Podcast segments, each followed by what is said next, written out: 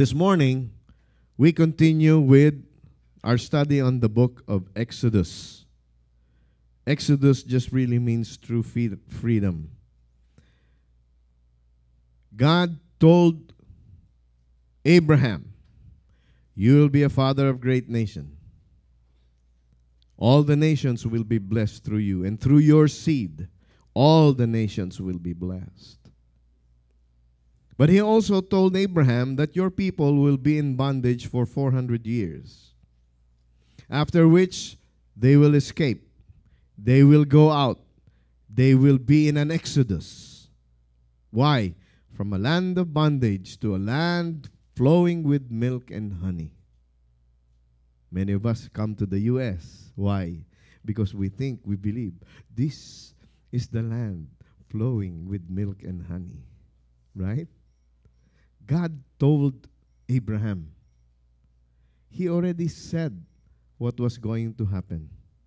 That's why, if you were here when I shared with you our heart preparation this morning, God tells the end from the beginning. This is what's going to happen. So we studied the book of Exodus. Genesis was the book of beginnings. Exodus is the book of the exit, the true freedom. From bondage to freedom. From slavery to liberty. And we give you a snapshot. Last week I couldn't share with you the whole thing, so I uh, fixed some things on the PowerPoint slide so that we can all see a snapshot, a breakdown of the book of Exodus. The first six chapters deal with bondage. The next set from chapter 7 to chapter 18 deals with deliverance. And then in chapter 19 all the way through chapter 40, it deals with sanctification. In that part of the book of Exodus, you will see the Ten Commandments, the book of the covenant, the plans for the tabernacle, etc., etc. And every time we study scripture, we want to relate it and how it identifies to the Lord Jesus Christ. The tabernacle in the book of Exodus is a type of Jesus Christ because the true tabernacle is the Lord Jesus Christ. So it's going to be exciting as we study the book of Exodus. Now, why are we studying the Old Testament? Why are we studying Genesis? Why are we studying Exodus? Right? Well, if you have your Bibles with you, can you please open them to 1 Corinthians? For those of you who have memorized your Bible, I have it on the overhead. Let's read the book of 1 Corinthians chapter 10. 1 Corinthians 10, verse 11. Now these things happened to them as an example, and they were written for your information, upon whom the ends of the ages have come. Is that what it says over there? Is that what it says? Yes? Yes. Really? That's what it says on the screen. It's a trick. See, first, of, first and foremost, first what? Corinthians?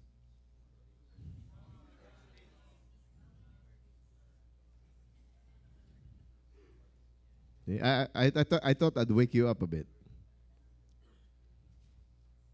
And then what does it say?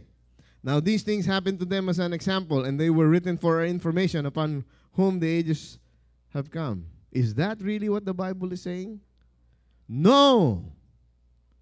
What is the real 1 Corinthians chapter 10 verse 11 telling us? Now, the, this is the real one now. Now, these things happened to them as an example, and they were written for our instruction, not information, for our instruction, upon whom the ends of the ages have come. Information is different from instruction. When I give you instruction, what is the assumption? There will be f- obedience. You will follow. Why? Their instructions. If I just give you information, what is that? For consumption. Now, why is it important to read the Old Testament and learn from them? Because the Bible tells us they were written for our instruction. Why? Because James reminds us, but prove yourselves what? doers. Action, obedience, doers of the word, not merely hearers. If you only listen to the word and do not do the word according to James, what are you doing? That word delude yourself. What does it mean? In simple English, you deceive yourself. You think that you're someone that you are really not. That's why information alone is very dangerous. And why does God want us to be informed and obey the instructions that God gives to us? Why? Verse 25 But one who looks intently at the perfect law, the law of liberty, and abides by it. You see there the obedience part. And abides by it, not having a forgetful hearer, but an effectual doer. This man will be what? Will be blessed in what he does. Do you want to be blessed? Do you want to be blessed? Wow, three people. Three people want to be blessed. I don't know about you. I want to be blessed. And I have good news for you. Not only do you want to be blessed, God wants to bless you. God wants to bless you. And how that does how does that blessing come about? Look at James 1:25. You live by the word of God. You obey the word of God. And God is practically assuring you you will be blessed. If you read your Bible in the book of Joshua chapter 1 verse 8, what does it say?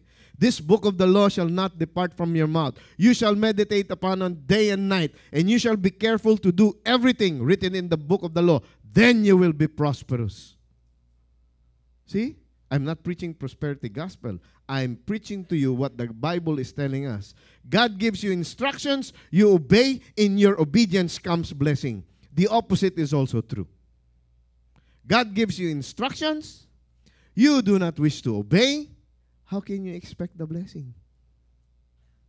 So don't get mad at God.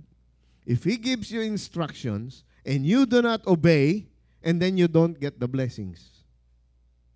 That's just God's economy.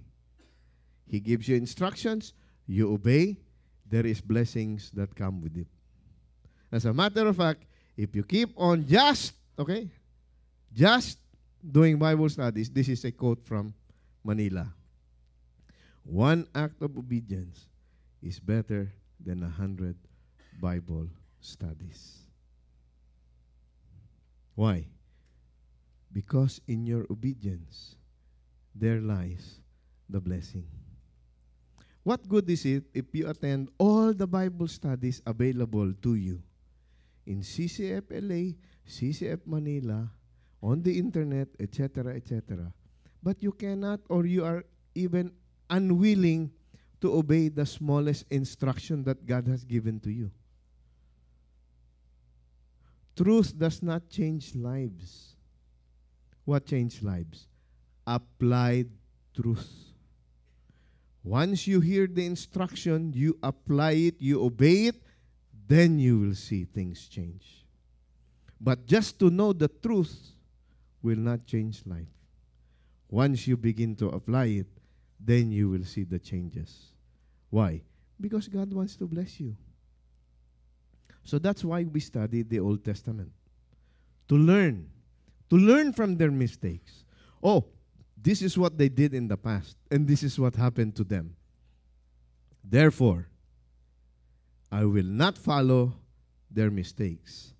I will follow what they did correctly. You get it? This morning, we continue with Exodus. And I have entitled our message this morning, Don't Harden Your Heart. Don't harden your heart. What do you mean, Pastor? Don't harden your heart. Well, so that we discover what this message is all about, why don't we commit this time to the Lord in prayer? God Almighty, we thank you that here in the U.S. we have the freedom to study your word. There are so many nations, Lord God, what we refer to as closed countries, where they cannot own, they cannot read, they cannot study your word. Let alone, Lord, that they are not allowed to worship the true God, our Lord and Savior Jesus Christ. God, we just want to thank you and commit to you this time. Be pleased to speak to all of us, Lord God, myself included, as we listen to your word. Hear it, take it to heart, and obey it, Lord God. And Lord, the blessings that you have promised are just a bonus to us and for us. Be pleased, Lord God, to glorify yourself. In Jesus' name we all pray. Amen. Exodus. We were going back and forth, chapter 1, 2, 3, 4. We touch a little bit on chapter 5. But let's have a short background. God calls Moses through the burning bush. And God says, I will deliver my people. Who is going to deliver the Israelites? Who? God. Is it going to be Moses? No. Who? God. So that's clear. Who is God going to use? Moses. So Moses is just an instrument, correct? Now, he says Moses, he describes what's going to happen. And then he tells Moses in Exodus 3, verse 19, I know that the king of Egypt will not permit you to go except under compulsion. What does that mean? The king of Egypt, Pharaoh, will eventually release you. But it's going to be hard. He must be forced to release you. Will Pharaoh eventually release the Israelites? Yes. How do I know? Because in Genesis chapter 15, God already told Abraham, after 400 years, you will be released. Not because of Moses, but because God already promised. And when God promises you, He will make sure it will happen in your life. Amen? So God tells Moses, Pharaoh is going to give you a hard time but he will release you. But it has to be under compulsion. What do we mean? Exodus 4. The Lord said to Moses, When you go back to Egypt, see that you perform before Pharaoh all the wonders which I have put in your power. But I will harden his heart so that he will not let the people go. God. You're telling me to go to Pharaoh and tell him to release your people, but you are going to harden Pharaoh's heart? I thought this is going to be easy. Why are you giving me a hard time? You want your people released, right? But why are you going to close the heart of Pharaoh? Because God already said much earlier. When God called Moses, Moses gave all kinds of excuses. Yes? And then what did God say to Moses? Moses, what do you have in your hand? My staff. Throw it down. What happened to the staff? Became a snake. Get the snake. What happened to the snake? Became a staff. So Moses saw firsthand the power of God. Yes? What did God tell Moses to do? When you go back to Egypt, see that you perform before Pharaoh all the wonders which I have put in your power. But I will harden his heart so that he will not let the people go. Verse 22 Then you shall say to Pharaoh, Thus says the Lord, Israel is my son, my firstborn. So I said to you, Let my son go that he may serve me. But you have refused to let him go. Compulsion. Behold, I will kill your son, your firstborn. We will study more about that. Then Moses and Aaron went and assembled all the elders, the sons of Israel, And Aaron spoke all the words which the Lord had spoken to Moses when he performed the signs in the sight of the people. Why is Aaron the one talking? Not Moses. You remember? Because Moses gave all kinds of excuse. I don't speak well. I, uh, I stutter. And the Lord's anger burned upon Moses. You have a brother, his name is Aaron. We will use him. I talk to you, you talk to Aaron, Aaron will talk to your people. That's why Aaron is the one speaking. Okay? And what did they do? Then then he then performed the signs in the sight of the people. The power that God had entrusted to him. So what happened? The people believed. Why did they believe? Huh? If they did not see it.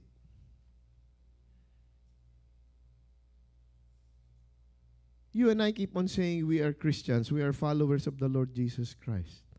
We keep on saying it. People are hearing it. But if they see that your life is not changing, if you don't look more and more like Jesus Christ, will they believe you? But if they see that God is changing you, you don't even need to say that you are a follower of Jesus Christ. Here the people believed. Why? Because they saw. Look, look at what happened. Look, look at the sequence. So they believed after after he had performed the signs in the sight of the people, the people believed. And when they heard that the Lord was concerned about the sons of Israel and he had seen his uh, seen their affliction, then, then they bowed down, then they bowed low and worship. I know we have touched on this before. Define faith. Faith is the assurance. Okay, this group is awake. Define faith. Faith is the assurance of things hoped for, the certainty of things not seen. The apostle Thomas, when they told him that Jesus was risen, what did he say? I won't believe until I see his nail pierced hands and feet, until I put my hand on his side. Faith is the assurance of things hoped for, the certainty of things not seen. They believed because they saw the sign. And they heard. Then did they worship. You decide what kind of faith they had. And then we come to Exodus verse 5, chapter 5 verse 1. Afterward Moses and Aaron came and said to Pharaoh, Thus says the Lord, the God of Israel, let my people go, that they may celebrate a feast to me in the wilderness. So, how did he introduce God? The God of Israel. Who is Israel? You don't know who Israel? Jacob, who wrestled with God, and then God changed his name. From now on, your name is Israel. Who is Israel? The father of Joseph. Who is Joseph? The prince of Egypt. What does that have to do with Egypt? Because God was with Joseph, Joseph was able to preserve the land because of the seven years of famine that came after the seven years of plenty. Was it Joseph? No, it was God. Joseph was just an instrument. Verse 2 But Pharaoh said, Who is the Lord that I should obey his voice to let Israel go? I don't know the Lord. And besides, I will not let Israel go. Friends, if you don't have relationship,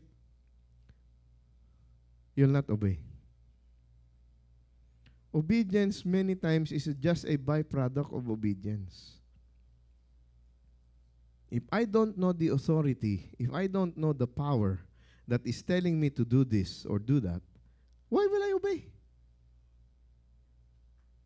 And we shared with you that this Pharaoh did not know of Joseph.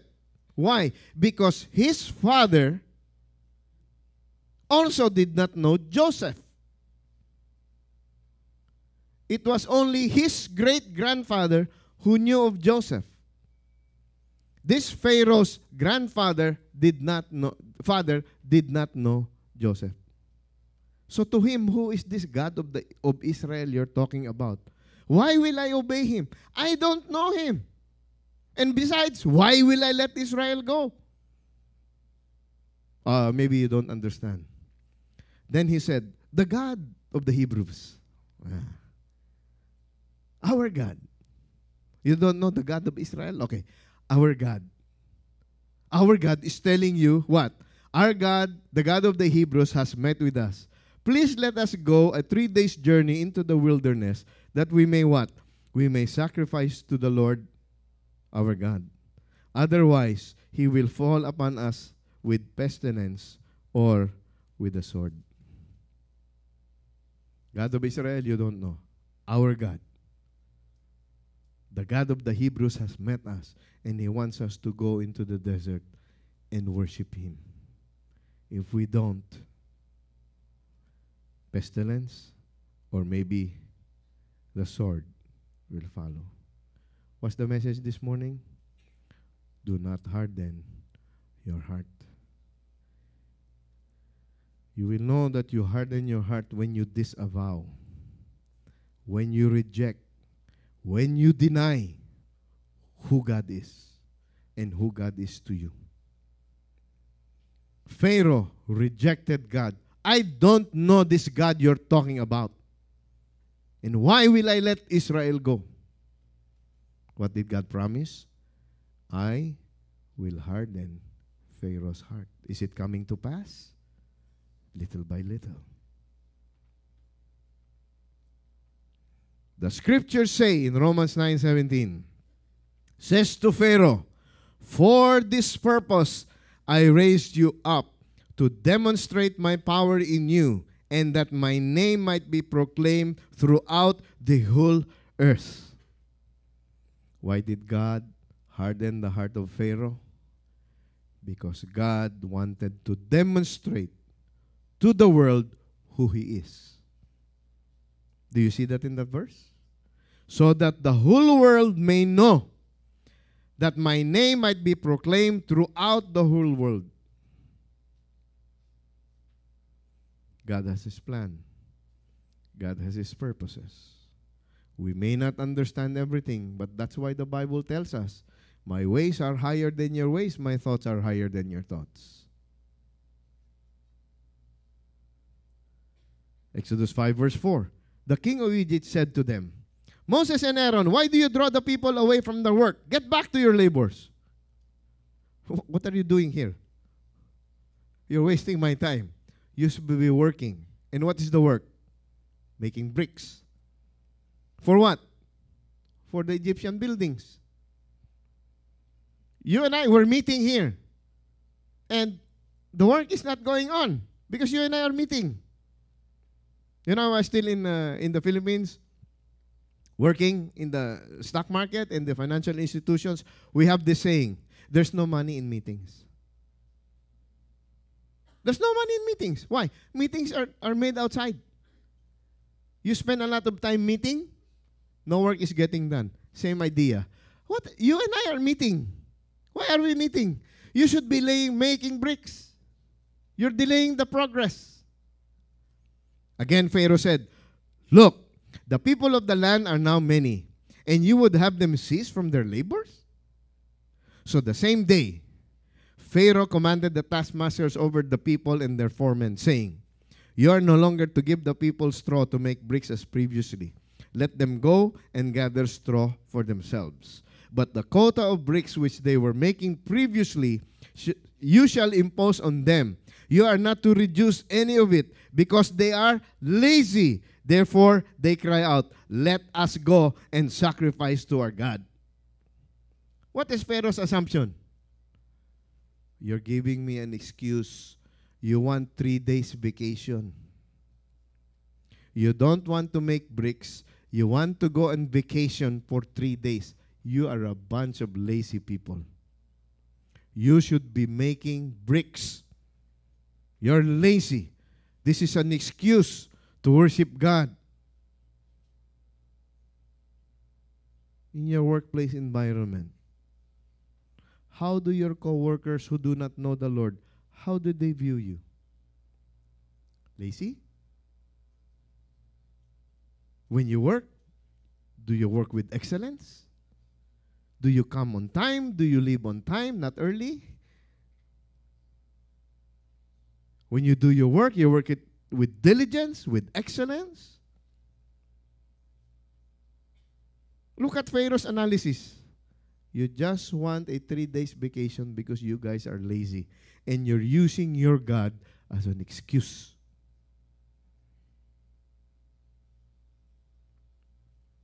Verse 9 Let the labor be heavier on the men, and let them work at it, so they will pay no attention to false words. Hmm.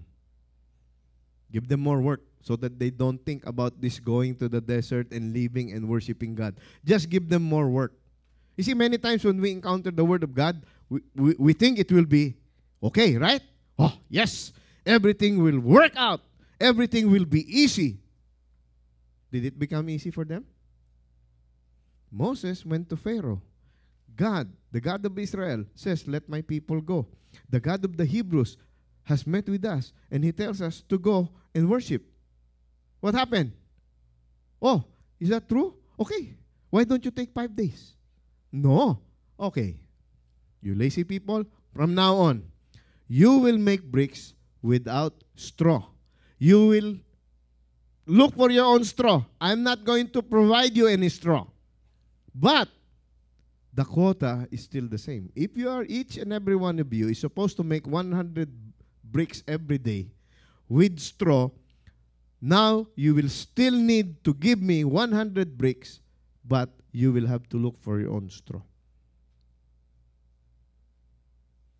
How many of you people cook? I'm not going to just say ladies because some of the men here cook. Right, Peter? Yes. Menududu, menadada. The straw is like a binder. How is the how is the clay going to set if there is no straw, if there is no binder? So you be making it, but there's no straw, and then when you bake it in the sun, what happens? It will crumble. Up! You cannot count that as one. You have to make another one. And what eventually what will happen? You will not make your quota. Why? Because you lack the ingredients. So the taskmasters of the people and their foremen went out and spoke to the people, saying, Thus says Pharaoh, I'm not going to give you any straw. You and you you go and get straw for yourselves wherever you can find it, but none of your labor will be reduced. So the people scattered through the land of Egypt to gather stubble for straw. They just looked for anything and everything that they could use so that they could meet the quota. Did you read the latest news about Wells Fargo Bank?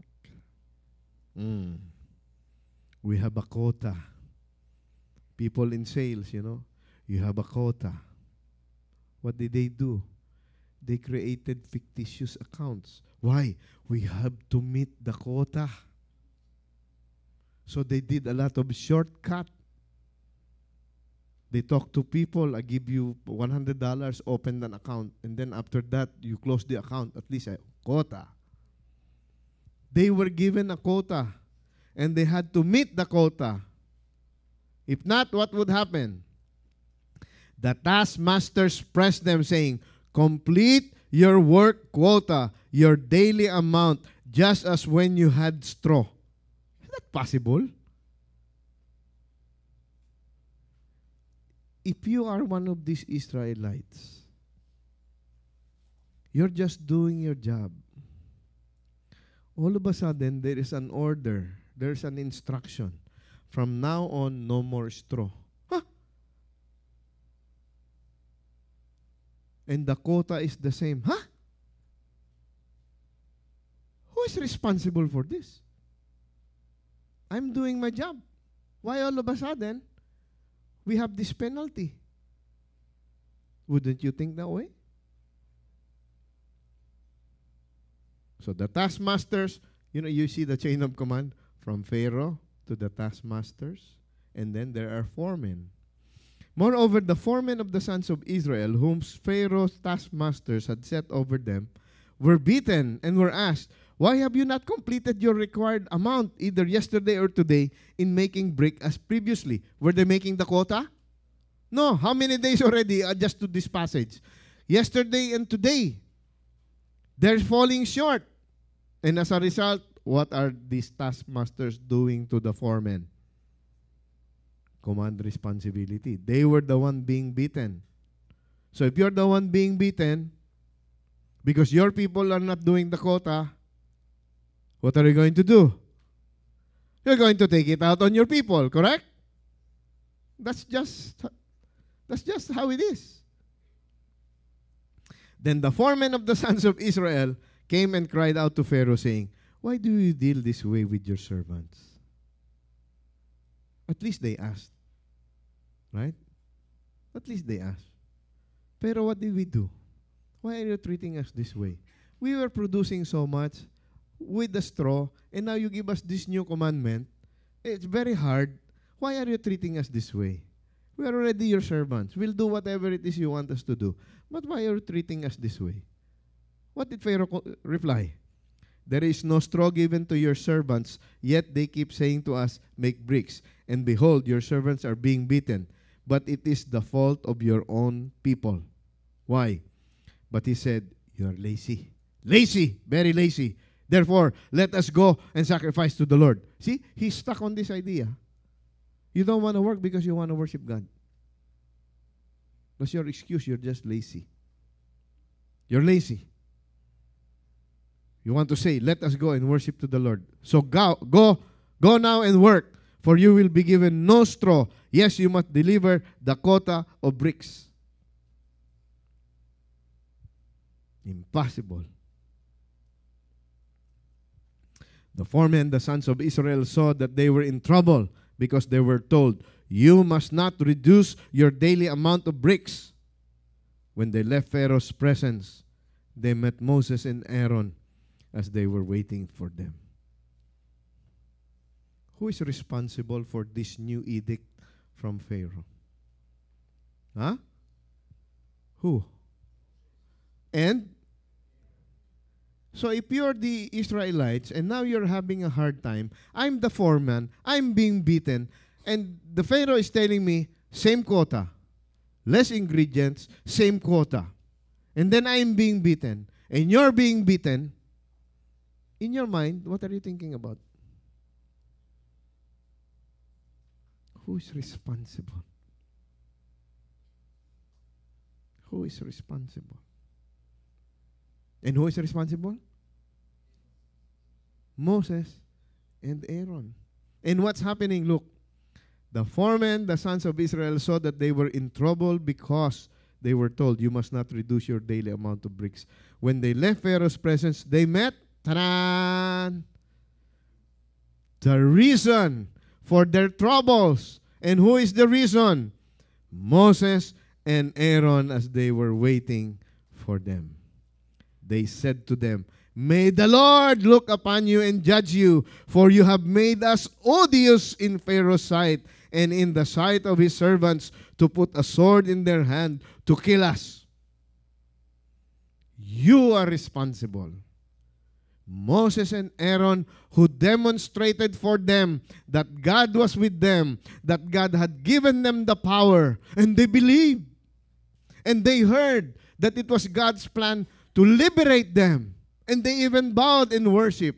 Now, the same two, Moses and Aaron, what are they being accused of now? You have made us odious to Pharaoh. Now we might even die because of you. Don't harden your heart. When you are dissatisfied, with how things are going on.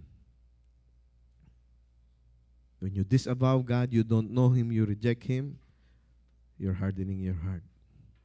When you're dissatisfied with how God wishes to execute His plan for your life, just like these Israelites, they were dissatisfied. First, they were worshiping God. And now, all of this happens as part of God's grand plan, the bigger picture. And now what? Oh, you, Moses, Aaron, you brought us this calamity. God, why did you give me this husband? God, why did you give me this wife? God, why did you give me my parents? God, why did you give me these children? You become dissatisfied with how God wants to work things out because you think that your timetable is God's timetable. God, I've been submitting to the hus- husband of mine, this unloving husband of mine for the past 27 years. When will this journey end? You know? Can I tell you something? Can I tell you something? Galatians chapter 5 says, The fruit of the Holy Spirit is love, joy, peace, patience, goodness, gentleness, faithfulness, and self control. Where is that going to come from? The Holy Spirit. Yes or no? If you have the Holy Spirit, can the Holy Spirit reproduce all of that in you? Yes or no? Who can take that away from you? No one. So when you lose the joy because you have an unsubmissive wife, an unloving husband, parents who exasperate you, children who disobey and dishonor you, okay? Who made the choice to lose the joy that God has promised you through the Holy Spirit? Answer Me.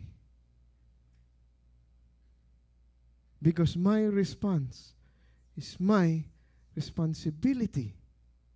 No one can take away my joy unless I give it away.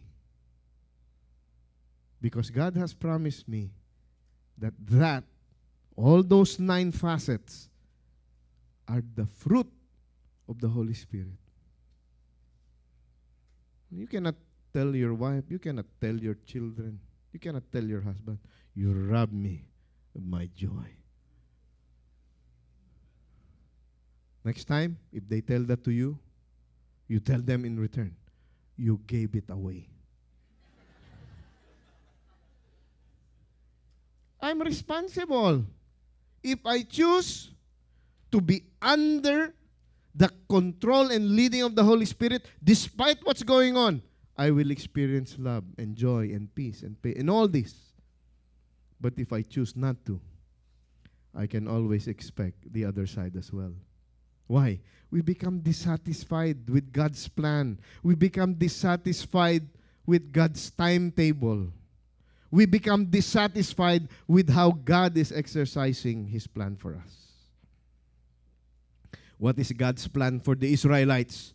To liberate them from Egypt, to bring them to a good, spacious land, a land flowing with milk and honey. God used Aaron and Moses to demonstrate I have given power to Moses, I have given power to him and Aaron to speak on my behalf. And then at the moment's notice, little sign of persecution. You have made us odious to Pharaoh, and now he's going to kill us. Wait, it was God's plan in the first place, right? So you lose sight of the big picture already because you're undergoing this little persecution here, this little persecution over there. What if Pharaoh commanded them? Make bricks without clay. Mm. Allah. Oh, that's even worse. Right? Make bricks, but no clay. You know what I'm saying? Don't be satisfied. Why? Because when you disavow and you become dissatisfied, you are hardening your heart. So, how did Moses and Aaron react? Do not harden your hearts. As at Meribah, as in the day of Massa in the wilderness, I showed Exodus 18 last week to you. They were complaining. They were already out of Egypt. They were in the desert. Of course, in the desert, it's hot. You need water more than you would need food. And God was faithful to provide everything, day in and day out. Right? And then, because of these obstinate people, the Egyptians, uh, the Israelites, they keep on asking, asking, asking, always asking but complaining. And finally, God told Moses, Speak to the rock. And then when you speak to the rock, the water will go out from the rock. Can God do it? Yes. Why? Because He's God. But because Moses was angry with these complaining, stiff necked people, what did Moses do? He took his rod and he struck the twice. He, the twice. he struck the rock twice. What did the psalmist say? Do not harden your hearts as at Meribah. Keep on complaining. Keep on complaining. God continues to provide, they continue to complain. Don't harden your hearts as you did in Meribah. That sin when they were complaining about the water. And what was the result of that? When Moses did not display God's holiness to the people, you are not going to enter the promised land. You cannot enter with them.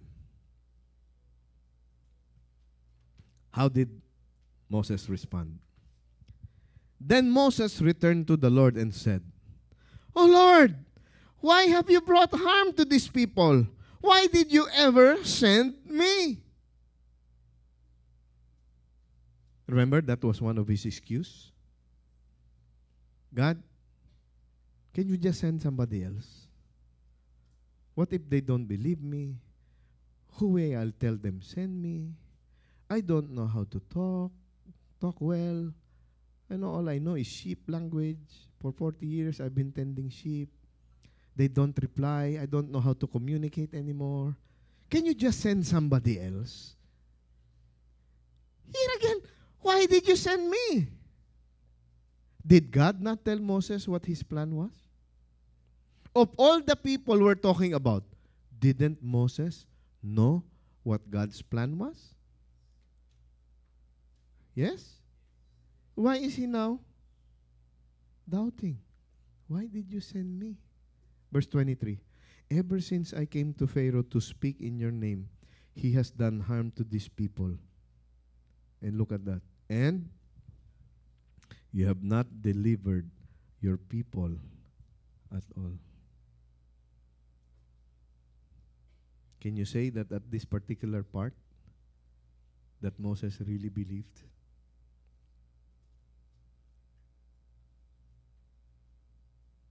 God already told Moses, Pharaoh will let them go only under compulsion. God never promised Moses it was going to be easy. But then, when the people whom he is trying to help begin to blame him and accuse him, who does he blame? God. Is it not the same with you and me? When things are okay, praise the Lord, hallelujah. When things are not going well, where is the Lord? Why? Right? It's all God's fault. Moses said, You have not delivered your people at all. Is this true? Is this true? Oh, kanina, yes. Tapos, no. Ano ba talaga, boss? ah. yeah. This is part of the process. You know, this is part of the process because God is hardening the heart of Pharaoh. Because God promised that He will release them but only under compulsion. So this is part of the big plan, the big picture. These are one of the small details.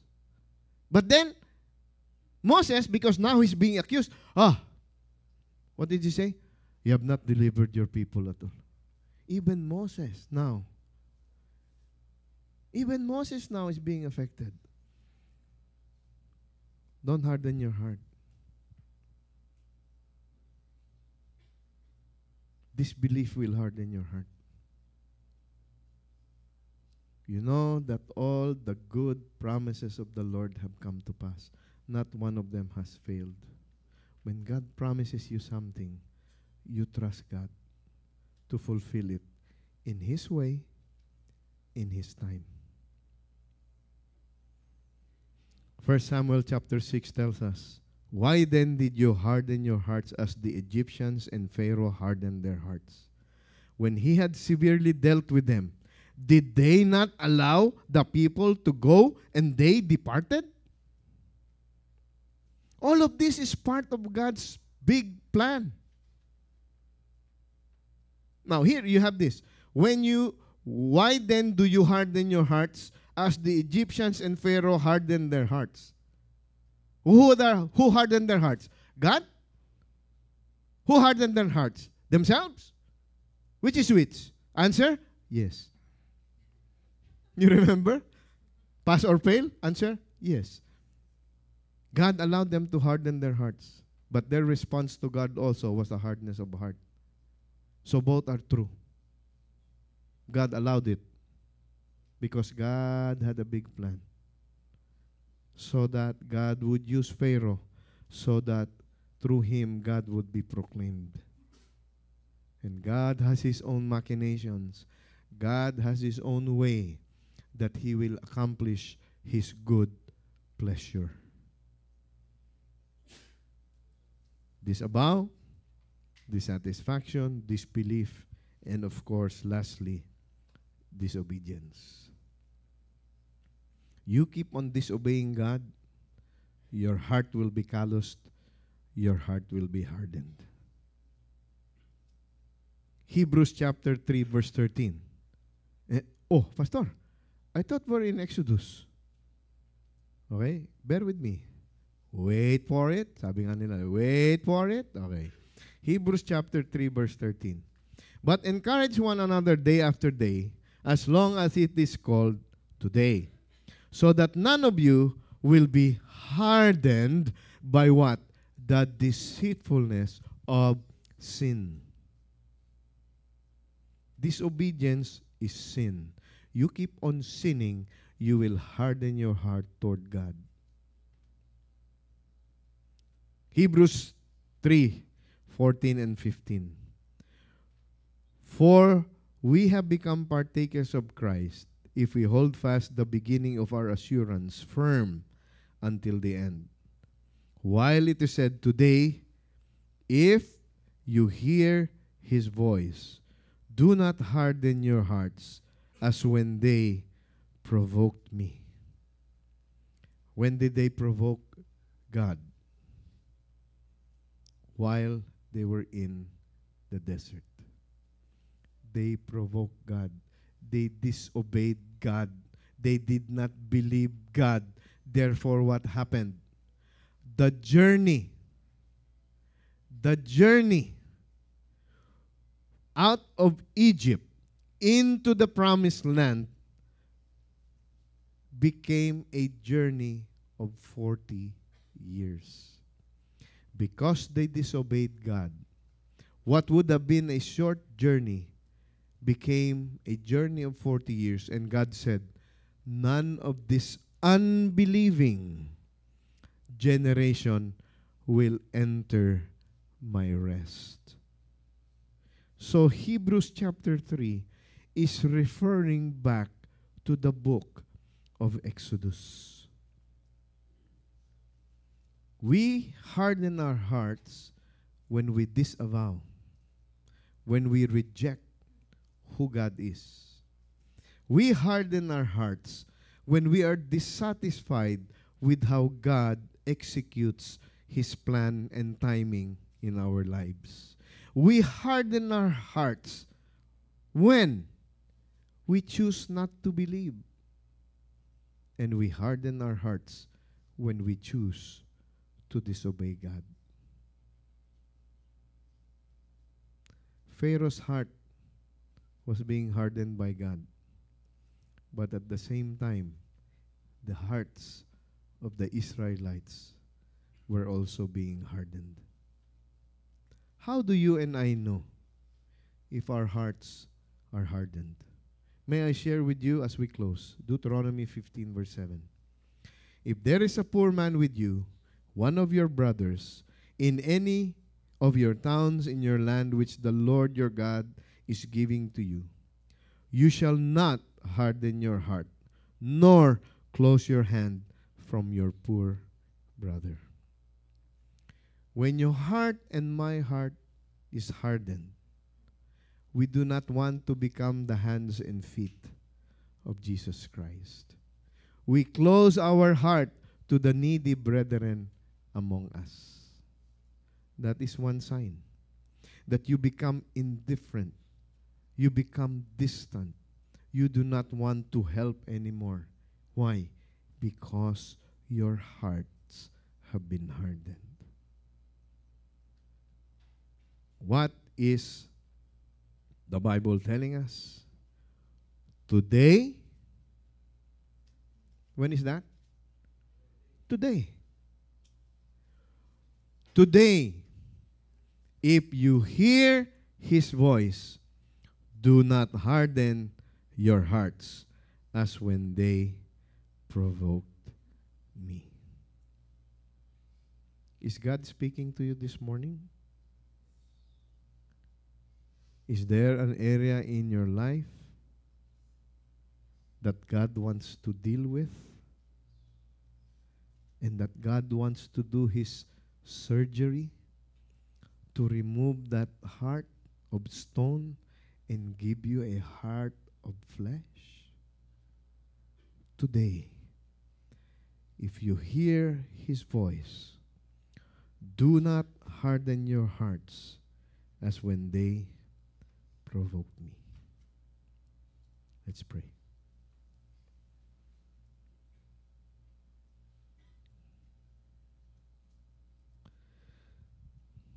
God, we don't necessarily understand all the things that you do and allow in our lives. And just to be real about it, Lord, if we did, then we are already God. But because you alone are God, it is to you that we cry out to Lord God this morning in prayer. That you will reveal to us, Lord, the areas in our lives that we have hardened our heart towards you and maybe even, Lord, towards the people around us.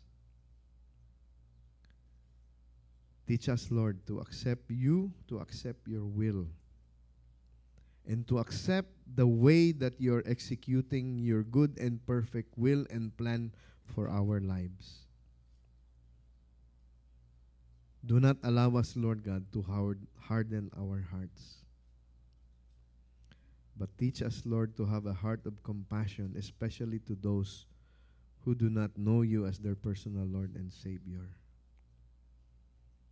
And God, if there is anyone here in this sanctuary whom you are speaking to, and you're telling this person, today is the day of salvation. Will you allow this person, Lord God, whoever it may be, godly sorrow that leads to repentance, that will lead to salvation? God, we can only obey if we have relationship. And the most important relationship that we can have, Lord, is a personal relationship with your Son, Jesus Christ. If you are here this morning and you want to humble yourself, repent of your sins, and accept Jesus Christ into your life, not only as your Savior, but as your Lord, will you just pray and tell God that you want to turn away from your sin? That you want to turn your life over to Jesus Christ? And you want the salvation that He's freely giving you today. Just between you and the Lord. Nobody looking around. If you're here this morning and God brings to mind someone, maybe your own family member, maybe your relative, maybe your your co-worker, maybe your your co-church member against whom you've already hardened your heart. Will you tell the Lord God? Will you soften my heart, Lord God?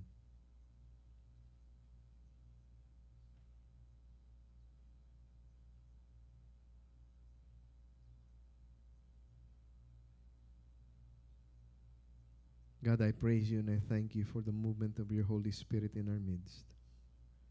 Your word is powerful, sharper than a double edged sword, even able to per- pierce bone and marrow.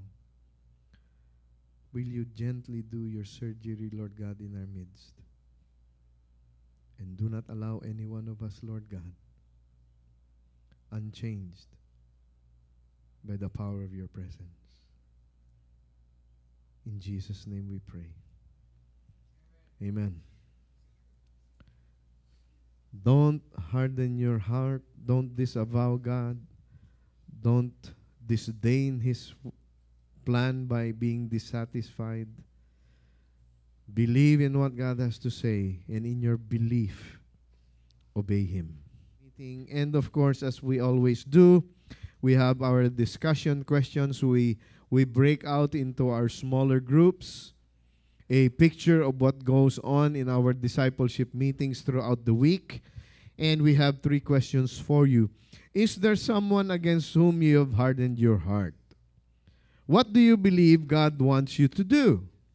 And then, of course, because we want you to obey, what are you going to do about it?